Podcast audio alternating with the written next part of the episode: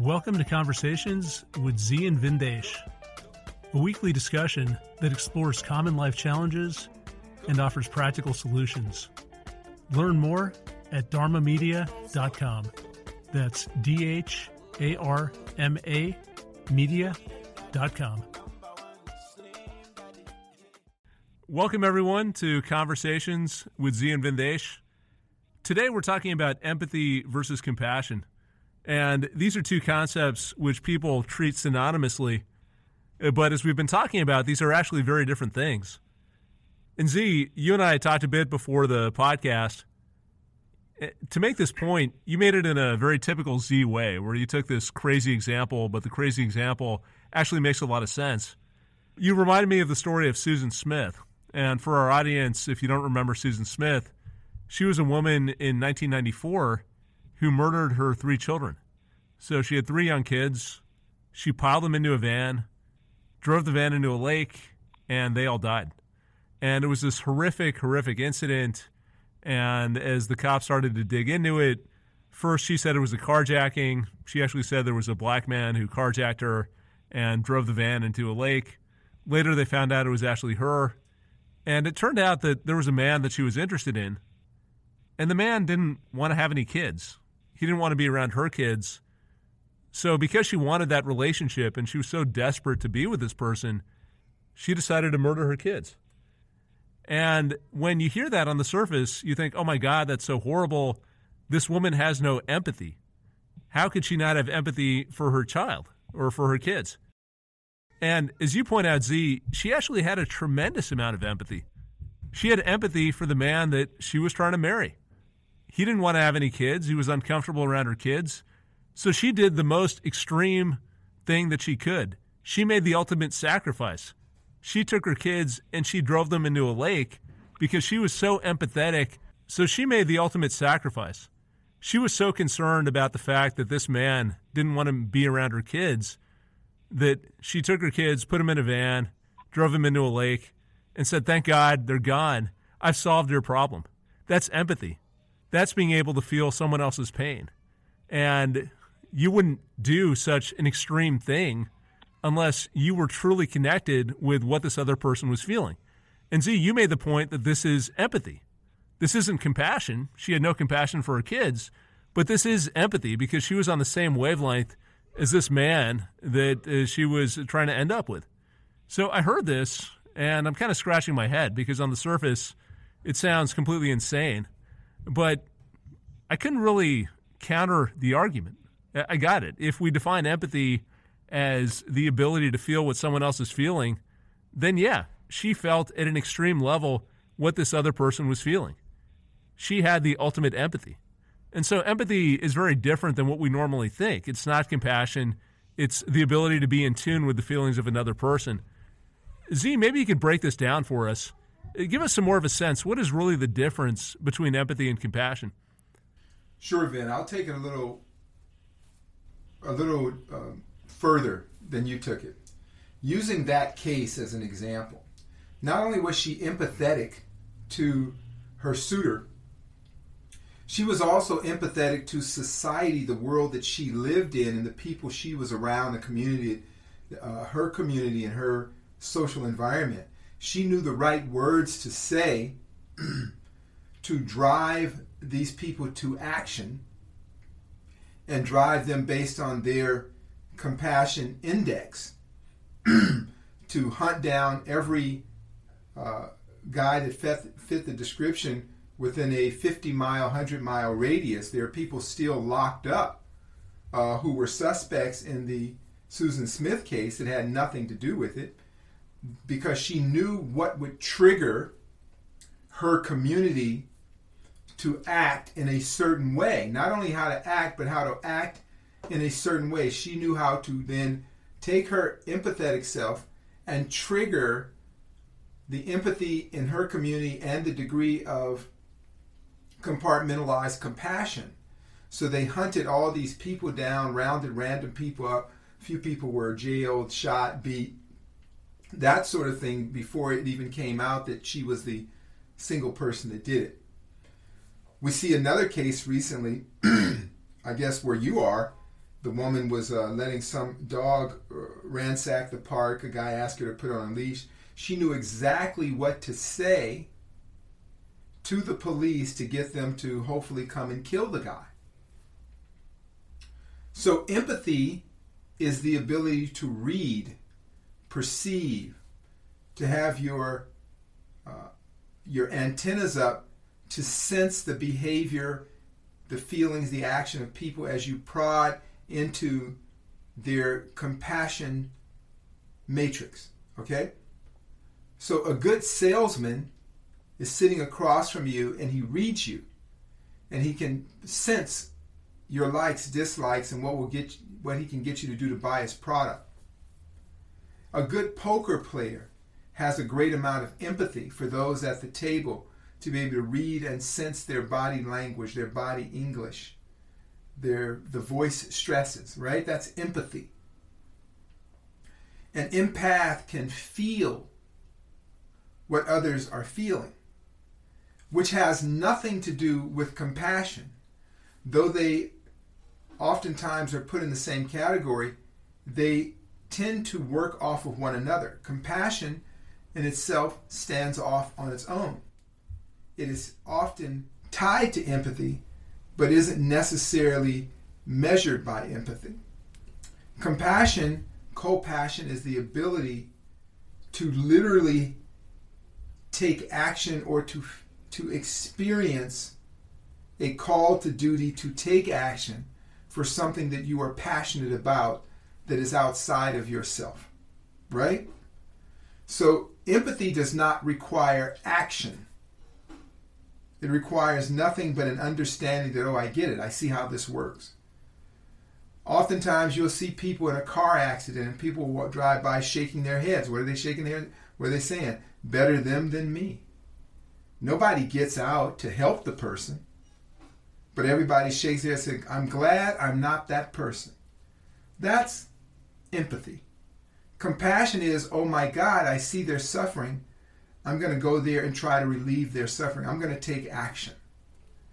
Uh, you see one, day after day these various types of human rights events going on where someone's being murdered or shot on camera. And there's all these people with cameras filming and watching, filming and watching, filming and commenting. But how many of them took action to stop the suffering? So for every, it looks like, I'm going to just throw out a number, it looks like for every million empaths, there's one compassionate person, an empathetic and compassionate person. So it's a rare thing. Now, all of our discussions and all of our podcasts have a bottom line theme in the dispassionate observer model is what can I do to improve my health and well being? Physical, emotional, socially, environmentally. It requires a working understanding of the physics of life, this phenomena we call life. So there are millions of empaths, and only a percentage of those are compassionate. Where compassion helps you is it draws you to action. It allows you to witness yourself, give clarity to that, and provide formulas and strategies strategies to improve your own well-being. Because if you know that you have regional or local compassion, you can work on that in the way that you work on it so that it helps nurture you and sustains your environment and your community. But in order to know what you have, you have to know what you don't have. So empathy allows you to create a way of indexing what you have and don't have. So let's take a, a empathy for example. You hear about the wars in the Middle East. Glad they're over there. That's empathy. Compassion is to educate yourself about the nature of war so that you don't find yourself a hapless participant in some great conflict but that will affect all of your behavior. It takes a lot more intelligence to live a peaceful life than a chaotic life. So, having that nice, harmonious relationship and portions of empathy and compassion allow us to be more sustainable. Right now, we live in a time of great confusion. Our empathy triggers have been prodded and probed by the media and so forth. Nobody wants to get the covfefe. And we have no compassion for anybody that has it because you don't even want to be around them. You don't even want to explore what's going on. Then there's the empathy cheers for the people who have to do it as a living, continue to work in hospitals. But there's little compassion when it comes to any imposition on your life to make decisions. So that inevitably leads to an unhealthiness.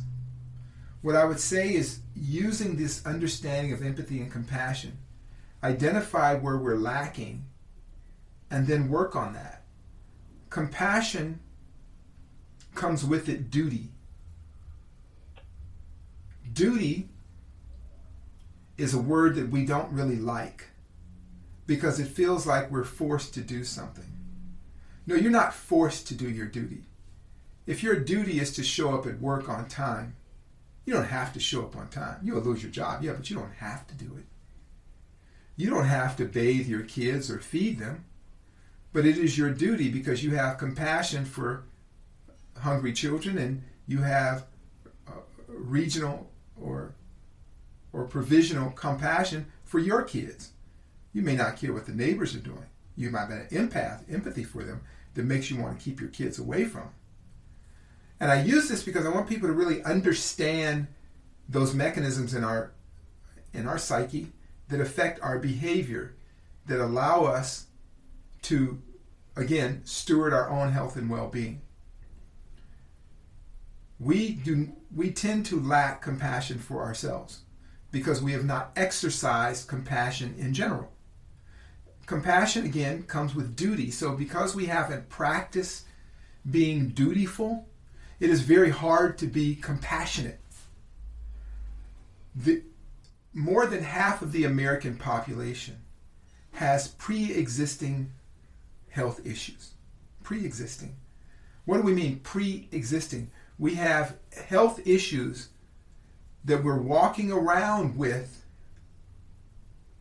that have undermined our general well being, so that when we ratchet that health wellness index up a little bit, we are unable to deal with countering diseases. I hope I'm saying that right. But you're walking around, you're medicated, uh, you have health issues, uh, that are undermining your, your well being. You don't take care of them. You get it, you have empathy for it, but, but you don't take care of it. Until it is so bad that it robs you of some another degree of your life that prevents you from functioning well, then you go to somebody who has empathy for you but no compassion and look for remedy. Right? So by exercising the elements of compassion and duty, you're very good at that. You're good at first loving yourself, caring for yourself.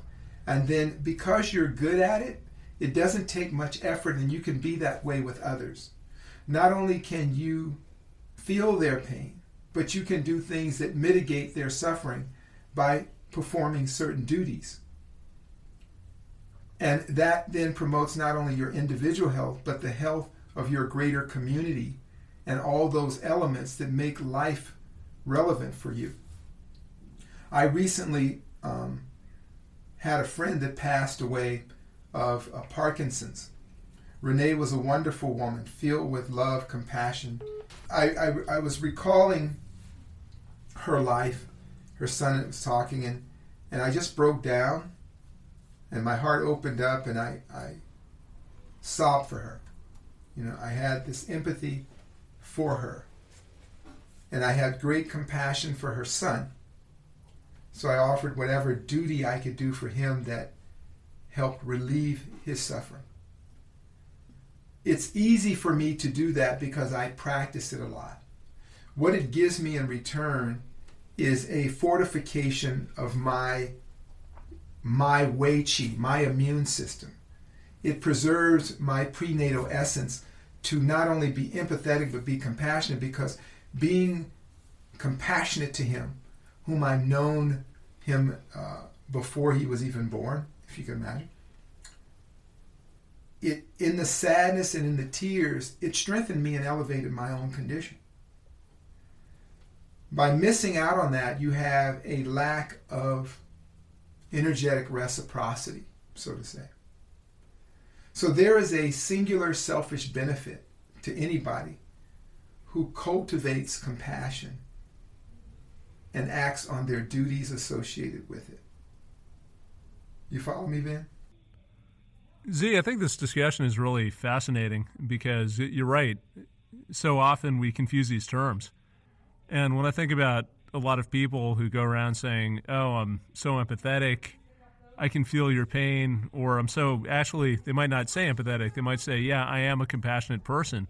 And I'm a compassionate person because I care about other people, because I feel their pain, because I cry when I hear about people dying from coronavirus or I hear about wars in other countries.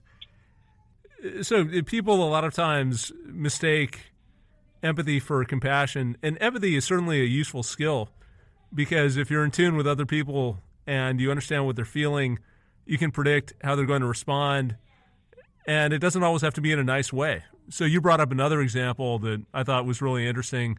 You can have a lot of empathy as a fighter and as a fighter, you know that your opponent is going into the ring and they're going to try and take you out. And they've either got a lot of animosity towards you, or even if they don't, they've got a lot of desire to put you down because that's part of the contest. And having that empathy helps you protect yourself. It might help you anticipate what they're doing. It puts you in a similar frame of mind and it helps you hopefully emerge on top or at least protect yourself. So having the ability to feel what other people are feeling just helps us navigate this world and interact more fluidly with other people. But the danger, as you say, Zi, is when people think about empathy, they're confusing that with compassion and they're saying, oh, I'm such a good person because I feel bad that someone else is in pain. Well, number one, do you really feel bad? Or to your point, is it more a sense of Schadenfreude? My God, that's not me. So, yeah, that's horrible but at least I'm safe and I can go about my life and I can be a spectator to this disaster, but I can leave all of that behind and I can take a certain comfort and solace in the fact that I'm not in that situation. Uh, so you got the wrong idea of compassion and you end up just walking around feeling what other people are feeling with perhaps no resolution. So you're not doing anything to actively improve their lives, to improve your life. As you say, Zi, that extends to yourself and you might, if you're extremely empathetic and you direct that towards yourself, you might feel bad about all of the faults that you have, about your poor health, uh, about your weak mental constitution, about your depressing job, whatever it is. But that doesn't do you any good. I think that's useful, but that's only half of the equation. So you need that awareness, but then you also, as you're saying, need the inspiration and the passion to act and improve the situation. Or if you're not going to improve the situation, then maybe the empathy isn't that worthwhile. Uh, ultimately, if you're not going to take any action and you're just going to go around feeling bad because you see someone else in pain, what good does that really do? That drains you without any reciprocity, uh, without you improving yourself, improving your community, as you're saying, or practicing taking action so that you're better equipped to act in the future. Uh, so, is that the right way to think about it? That empathy gets us in sync with our environment. Compassion is the ability to act on that empathy. And then duty is a natural result of compassion. If you are compassionate and you're acting, you express that in the, in the duties and the rituals that you go through in your day to day life. Absolutely, man. I, I, always love the way you uh, frame it, the way you uh, respond to to to our interactions. It's just beautiful because it really lets me flow. If you would replace the word feel with read when it comes to empathy, you can feel people. Let's replace that word and say I can read people. I can read them really well. And that reading gives me directive and instruction. I can read the instructions. I can read how this device works. That's empathy, right? You can read it, even with yourself. You can read, and there are people that walk around and they are burdened by unhealthiness. And they can read it. And, it, and because they don't have compassion for themselves, they haven't exercised that. They haven't developed that mechanism of compassion leads to action, duty. Then they that is replaced with guilt, self-loathing, um, rage, um, and all sorts of really uh, unsustainable negative emotions, and which leads again to the opposite of good action. They have negative reactions to themselves and then to others, and they exercise that. When you add the element of compassion, it goes along with action and duty. So you get the diagnosis, you see that things aren't working right, and you have the empathy for yourself to have that read. But then from that read, you then come up with an action plan, which is compassion. Here's my action plan. I'm going to uh, work on my diet. I'm going to start my life practice.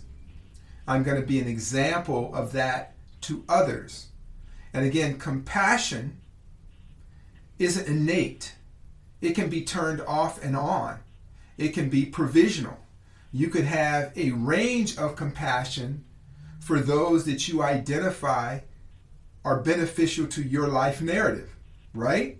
So we have certain people we call family and certain people we call strangers. We have certain people we call them and certain people we call call that we call us. Right? So the more we expand and work on that compassion and duty, the more central it is, the more brilliant our life emanation is, and it affects your environment in a positive way. There's a there's an exchange in your ecological biome that becomes bigger and bigger. It is the relationship that plants have with the environment. So I've been recently getting into um, sustainable gardening around my house, growing the food that we eat. And I'm learning things that certain plants grow in certain communities because they have different water needs. And different bugs like certain types of plants and don't like others there's a way that they can work with one another that is mutually beneficial, that provides abundance for everyone. You can't grow too many different plants in the same pot, but you can grow them next to each other with a slight distance because they have fungal tubes that process certain nutrients that you can't see that feed the other, and then the waste from one converts into compost. There's a whole thing that goes on. This nature has this perfect, harmonious degree of empathy and compassion. The way that the bugs and the plants read one another. And then the compassion to act to benefit their individual existence.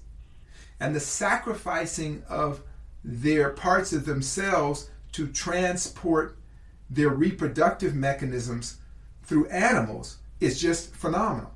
If I take a lesson to that in society, and I'm not talking about this hoity toity kind of way that people talk about empathy and compassion. I'm talking just real hardcore. How does it better me? It betters you because, for one, you become a, with empathy, you become a better reader a better decipher of what is in front of you, who you're dealing with. With compassion, it causes you to take action that could be whatever is appropriate in that moment and the setup you have for your future. Your kids are yelling and screaming in the background. I feel you. I feel you, but I'm glad I'm not there because I'm going to go do that in a few minutes you have the tolerance and compassion to bear with them. You go out and you work and you provide for them, even though they don't know how to thank you for that. but you know that it is in the greater benefit of your immediate compassion biome to produce harmony in your family, so you fulfill that duty. Even though there is not an immediate gratification for you, you have learned to be gratified in duty, which is the highest level of gratification, is the gratification of knowing you performed your duty, as the Vedas said, to perform your duty. Now, duty, again, is one of those terms that is very, very difficult for people to hold on to. And I talk in this minefield of male female relationships. It is the duty of you to support, provide, and encourage your family. That's your duty, then, as as a father, as a that's your duty. Whether you like it or not, that's your duty. When you have compassion, it takes that that is burdensome, that that is hard, that is that is laden you, and turns it into something that brings you contentment. The end of your day, you know, I, I did well by my family. The ego hears that, feels that, and I, I feel alive. It's like when they take a job away from a man and he can't provide for his family. There's an old Gil Scott Heron song called Pieces of a Man. And it talks about when his father got the layoff notice and tore it up, and his grandmother swept it off of the porch. And she he says something somewhat of the lyrics I'm ad libbing, but it says, I saw my grandma sweeping with her old straw broom. She didn't know what she was doing. She could hardly understand that she was sweeping out pieces of a man. His duty and ability to take care of his family was how he identified his existence, even though it was hard, difficult, back breaking work. That work was made easier because the fulfillment of duty that allowed the compassion to spread within him and change the endorphin response in his body. That even something hard, laborious, became something that gave him life and spirit. Take that away, it took away the energy of his life. So, compassion and duty is something that elevates our life. The duty of the wife, which causes the destruction of family when we don't fulfill our duty, is to nurture and tend the relationship she has with her husband.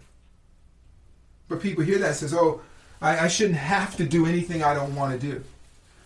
Nobody wants to do duty in that sense by itself, but you want the benefit of the compassion. You want the nurturing of the compassion. You want the elixir of life that comes from compassion. So you take that time off, you look at the clock, you schedule time out with your husband, you listen to him, he listens to you. There is uh, healthy intimacy, whether you're in the mood or not, because you show up for work whether you like it or not. You feed the kids whether you like it or not. You do maintenance on the car whether you like it or not. You pay your bills whether you like it or not. Those are your duties in exchange for a certain quality of life. So those are not subject to mood swings. So you know you have a checklist here are my duties. So the wife knows that her duty is I must tend to husband because that's what makes me a wife. The word wife means womb of life. The womb of life. The source of life for my family. So my duty as the source of life is to promote life. And promoting the general contentment, taking the edge off of the hard day, relieving the stress and duress of a hostile world that has no compassion or for you or your family. You are the only source of that. So that quiet, wonderful, loving, intimate time is your duty, whether you like it or not. So, like they say, again, I've said this before, the old Taoist saying the master takes bitters every day because every day is hard. The wife tends to her husband every day because every healthy man is hard. I hope you caught that, Ben. Yeah, I got that. I wouldn't let that slip by. so, duty and compassion, as we nurture that, it's good for our health. It's good for our emotional well being. It's good for our spiritual health. It is good for our physical health. Before we do anything, we have to have compassion for ourselves. When you uh, go to rest at night and you've done your nightly ablution, you've taken your shower, your bath, you've brushed your teeth, you stand in the mirror and say, can, can I improve my health? Can I improve my health? You know, you know what? I, I feel this unhealthiness. I, I see where I can do better. That's empathy. Now I have compassion for myself, so I'm going to take action. I'm going to end this day. I'm going to have a good night's sleep. I'm going to start my day right. I'm going to get up in the morning. I'm going to drink eight ounces of water or more. I'm prepare for myself for the day like it's a new day. I'm going to also book out time that I can water the plants. The plant, the first plant I'm going to water is me. I'm going to do it. I'm going to tend to my daily practice. I'm going to schedule that in as, as, as if it's important as anything else in life. I'm going to schedule that in. And I'm going to do a workout.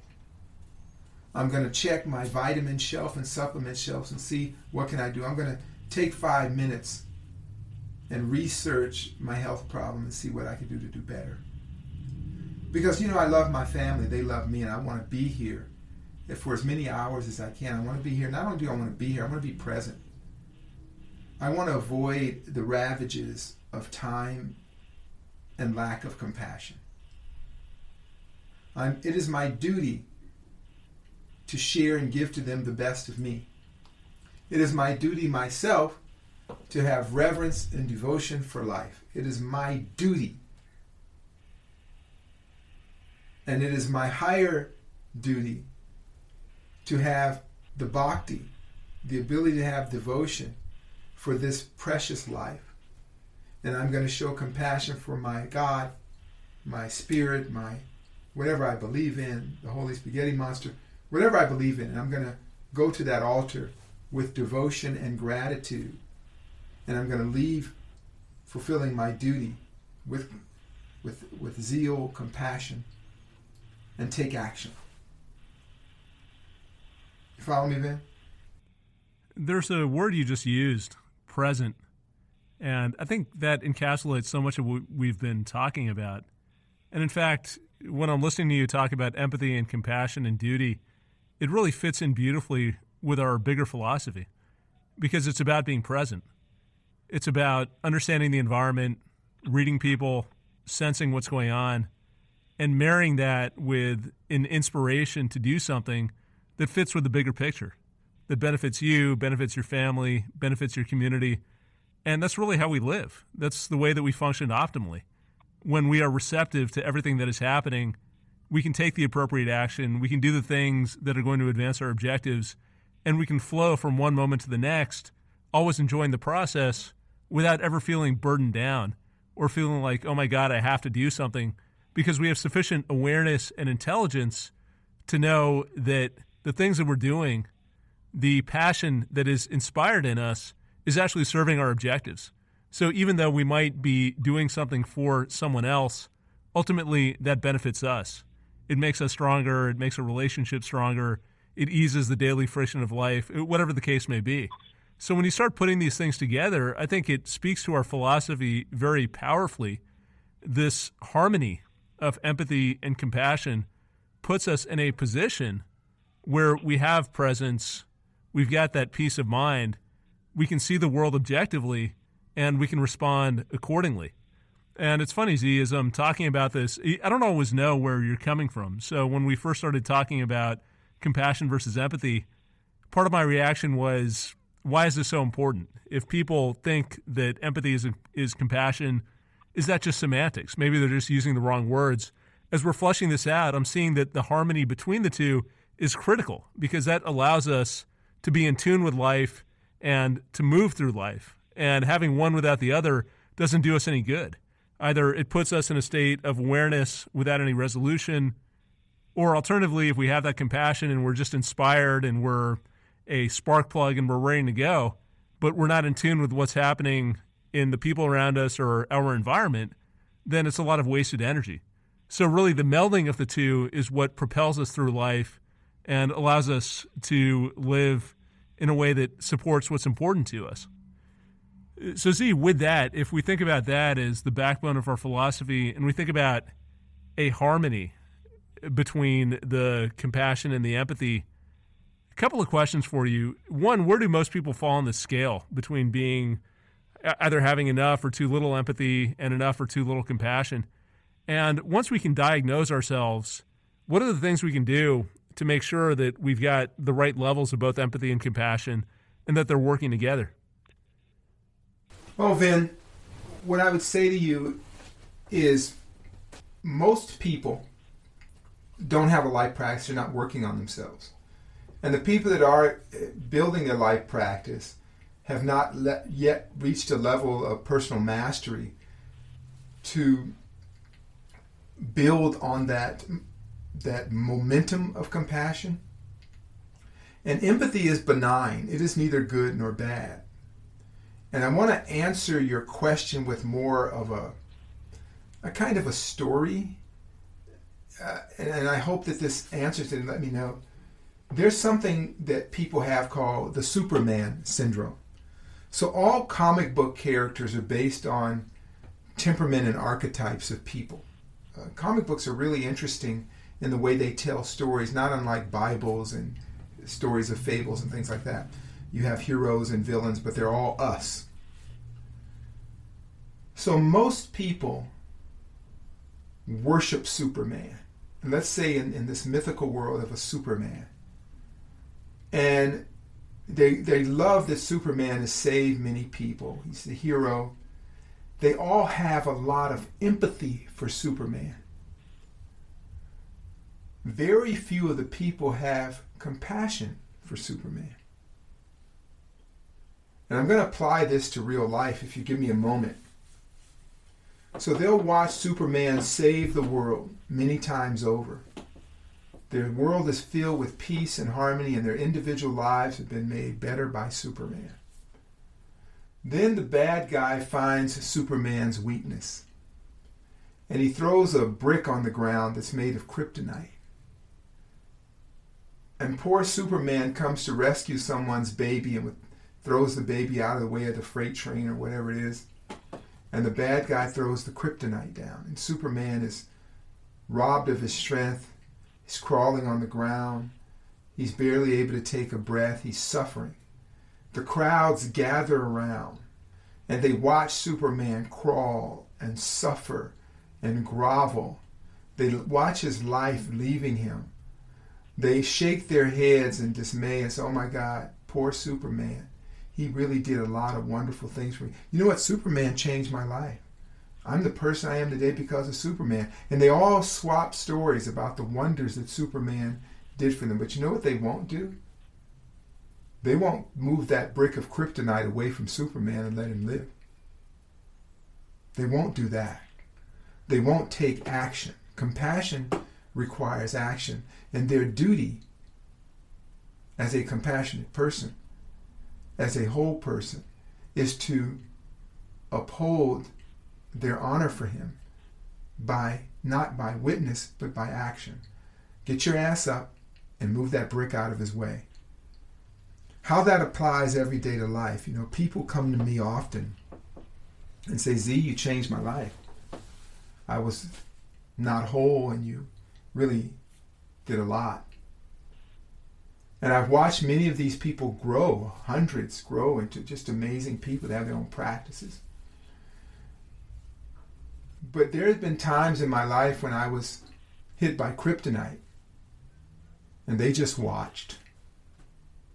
They just watched the suffering. They'll even say things, I would have helped you out. But if I would have helped you out, it would change my relationship with you. I've had even told people tell me that they hoped that I would have great failure in business so that I would always be available to them. So they had empathy for me, but no compassion. And as I've studied this phenomenon in human, that's where I've come to today, Vin, is that only a few people have the compassion, but that compassion is elevating. It's elevated me, my compassion to take action. The action I took to fulfill a promise to my great teachers, doing what I do. It's allowed me to hover above a lot of things that would have destroyed many a person. It's allowed me to have a unique type of abundance in my life. I do not suffer from the Superman syndrome. Whenever I have seen your suffering, I have tried to mitigate it. In doing that, it is giving me another type of quality or character strength. That is why cultivating that harmony of empathy and compassion is selfishly beneficial. I sit at this day in my life, whatever I'm going through, I don't wish to be anyone else. There are no holes in my soul. So there is that great benefit. So I would say to answer your question, I think the same number of people have holistic compassion as do the number of people that have a healthy life practice. And what about the empathy? We talk a lot about empathy, and it seems that empathy is is something that society promotes, maybe at the expense of compassion. It's pseudo compassion, uh, where uh, we just feel better about ourselves somehow because we feel bad about other people, and it doesn't really do anything.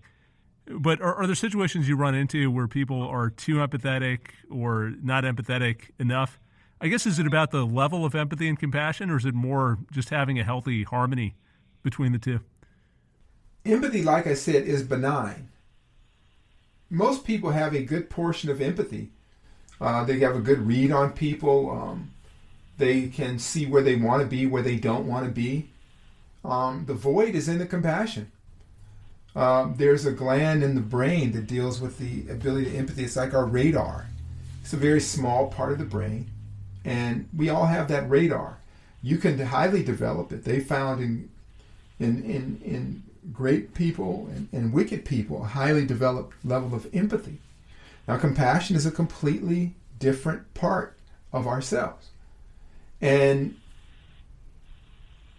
so it, it's really a, a different type of comparative. So, identifying your empathetic range and then understanding the layers of compassion.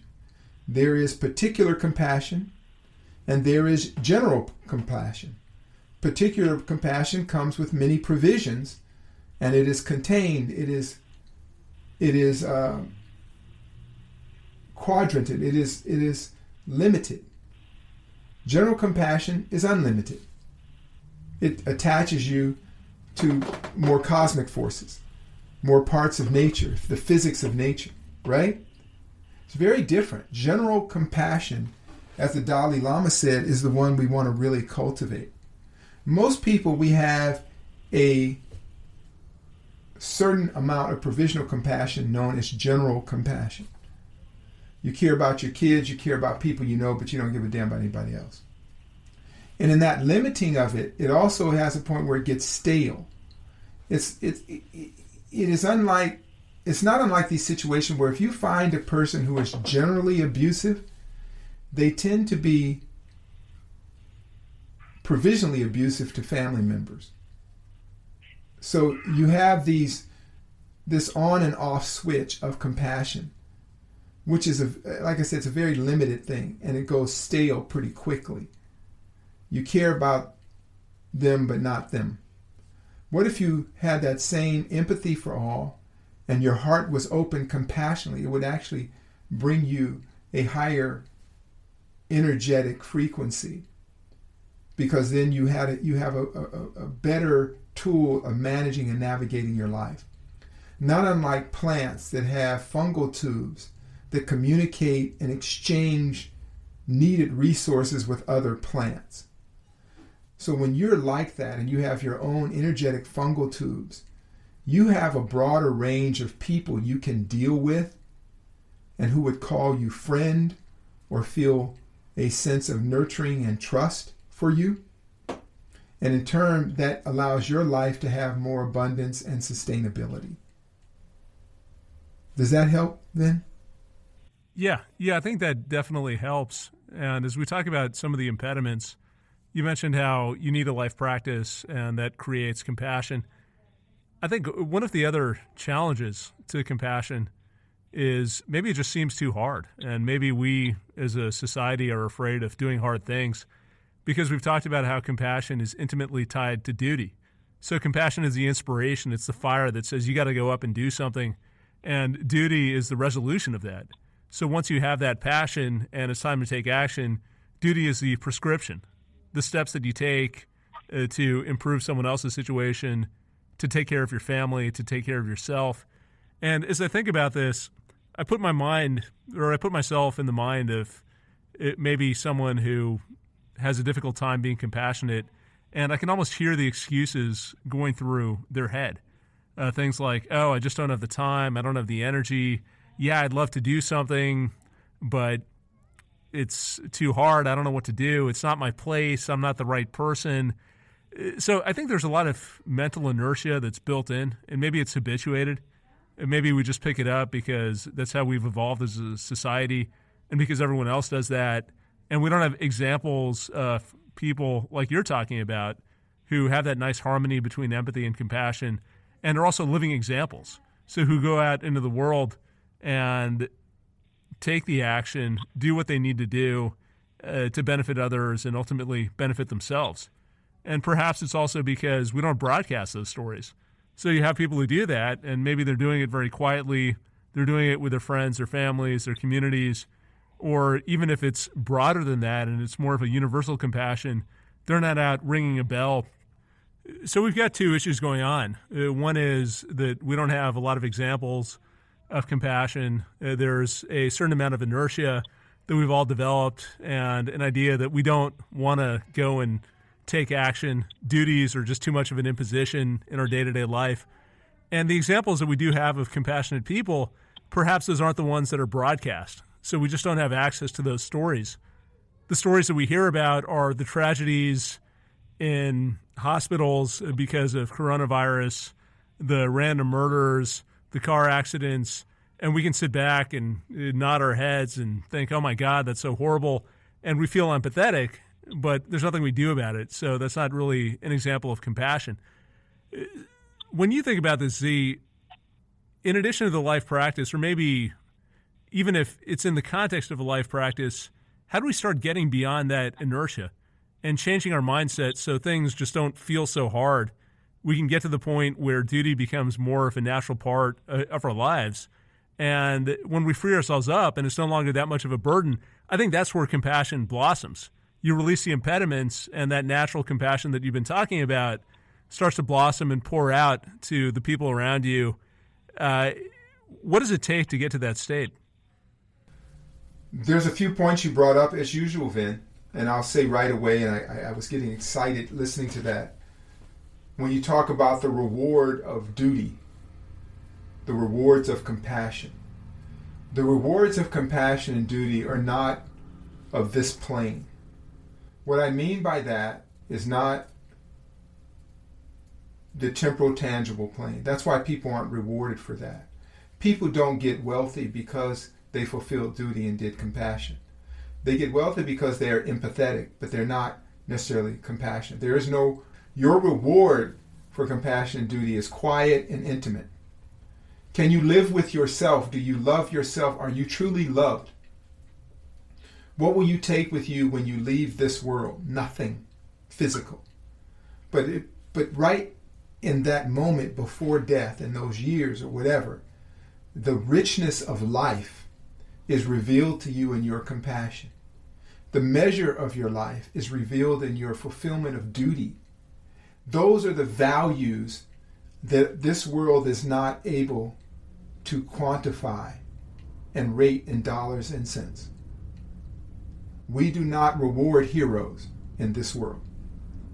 The hero's reward is in their own heart. They fulfilled their duty. It was the hero of the wife that was love to the end. It was the hero of the father that was genuine love. It's the hero of the best friend. It's the hero of the common person that shared your life and gave a damn about you and cared about you and was there for you up or down on a good day and a bad day. If you're looking for worldly rewards, they don't exist for compassion and the fulfillment of duty. They just they don't. For empathy, yeah, you could do all sorts of things with empathy. You were able to read people. Uh, you you brought fame and notoriety to yourself. You did all kinds of great things, right? You did all kinds of amazing things because you could play poker or whatever, and that's part of it. Or you could do something and you became a great influencer in social media. Um, there's there's that reward. There's that reward. Um, and for some, that's a good reward. Um, so, yeah, so I wouldn't say that there is a, a worldly reward. I can't think of one other than you're alive and you can live with yourself. I have people that I admire so much who have just been there for me. And when I sit in their presence and when I exchange with them, there's something that I feel that I feel alive. I feel alive. Their compassion for me and their duty to me and my duty to them animates my life. Just like when you're with your kids and you're really tired or whatever, and they do something so sweet. Not only did they come from you in a biological sense, but in your fulfillment of duty, you've earned the right to be alive. You long for nothing. You're not looking for more adventure, more excitement. You have everything right there. You don't need more. You are completely rich in the human experience. That's what compassion, the fulfillment of duty, does for you. I don't know how to put a price on that. There are other things that we could put a price on. If it's worth this or worth that, then that's good. That's a good thing. Money makes the world go round. Life is different.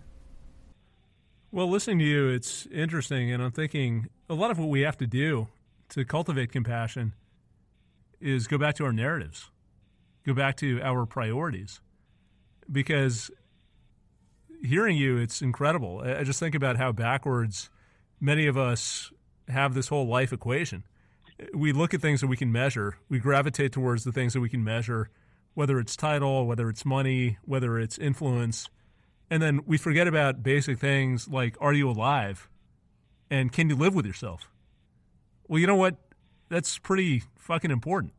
I mean, what else is there if you don't have that? What does any of the other stuff matter? But we're so quick to disregard these things that you don't get social value from in exchange for things that everyone else is following. And maybe that's where we get really mixed up because I think until we get those priorities straight, yeah, everything is going to feel like an imposition. And if your priority is you want to make as much money as possible, you want your name to be in the lights, and that defines your entire world, you're not going to do something unless you get something in exchange that gives you that money or it gives you that notoriety.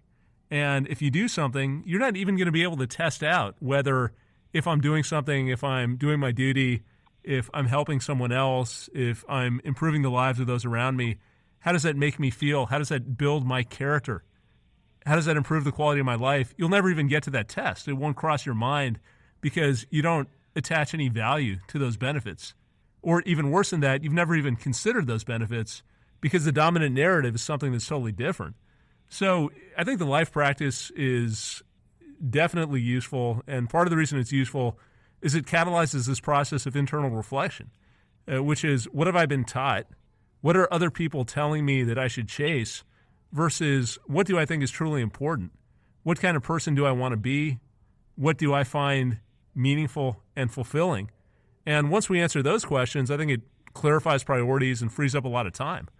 If I don't care so much about money, I mean, yeah, I want to do well. Uh, I want uh, to be able to support my family, but I don't need money for the sake of money then maybe I'm willing to work less. Maybe I'm willing to take time and help other people. If I don't have this false sense of urgency that, oh my God, I can't just stop and interrupt what I'm doing and be willing to relinquish this plan that I have in my mind so that I can spend time with my kids or appreciate some chance encounter, then that shuts down an entire dimension of life because I feel like I'm on this linear path that I've created in my mind and I have to go from point A to point B to point C. So maybe that's the starting point, Zi. I'm curious to hear your thoughts. Uh, but does this really rest on some reflection, some clarity and priorities? And once we have that, that opens us up to doing things that in this world are uncommon. Well, we talk about, again, we've said before, we live in an age where there is no right or wrong anymore. We live at that portion, that twilight of the Kali Yuga, as we enter into a new era of humanity, going through this apocalyptic and chaotic season of the human condition. There is no right or wrong, good or bad. All we have to ask is it sustainable? I have a, very wonderful people in my life, and I remember oftentimes, as you know, trying to manage the business of human suffering is not a highly profitable business.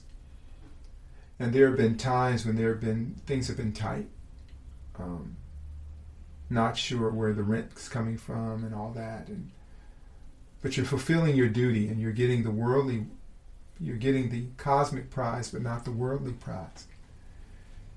And I, I had a person come to me and said, "Zi, I'm gonna sign up with you for a lifetime." Here's what I'm paying, and, and I know you don't get into fighting and bickering over money.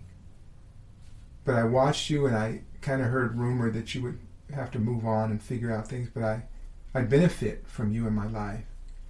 You've improved the life of my family, and you've improved my life. I'm a person of abundance. I'm not that worried about money. I want to sign up for a life plan with you. And I said, wow, that's great. He says, no, what good would it be for me to sit on abundance, financial abundance, and I watch a person who has loved me to good health, sacrificed for me, tolerated me, shared themselves with me, and over a minor thing you would suffer. So I want to participate in the thing that brings good to me and has brought me to a good place. I do not have the Superman syndrome. I cannot enjoy my life and watch the life of people around me suffering. I can't do this for everybody or I can't save the world, but I can I can preserve my world. And that's how we move forward. That's how we move forward. So that person has a life practice that is actionable, that includes duty and compassion. And I think next time we'll talk about sacrifice with that duty, compassion, and the sacrifice coming from the word, the sacred fire, putting yourself in the forge of life to be better. Yeah, that's powerful, Zi. I'm looking forward to our discussion next week on sacrifice.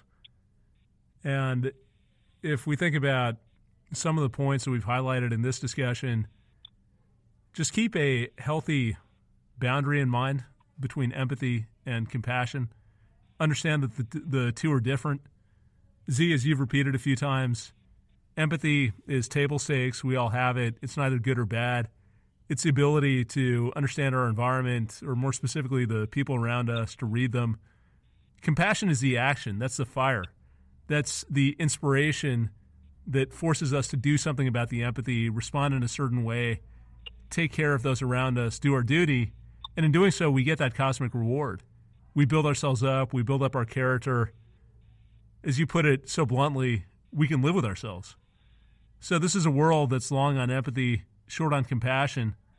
Let's make sure we have our priorities straight and really try to develop a healthy, a healthy integration of those two. So, keep the difference in mind and cultivate the compassion.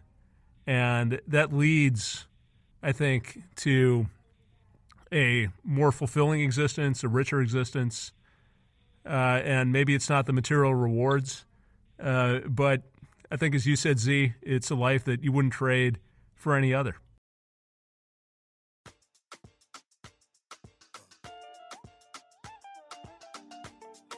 If you enjoyed the show, please consider leaving a review on Podbean, iTunes, or your favorite podcasting app. Every five star review allows us to share more unique and insightful content. Learn more at thedispassionateobserver.com. Thanks for listening, and please tune in again next week. Peace.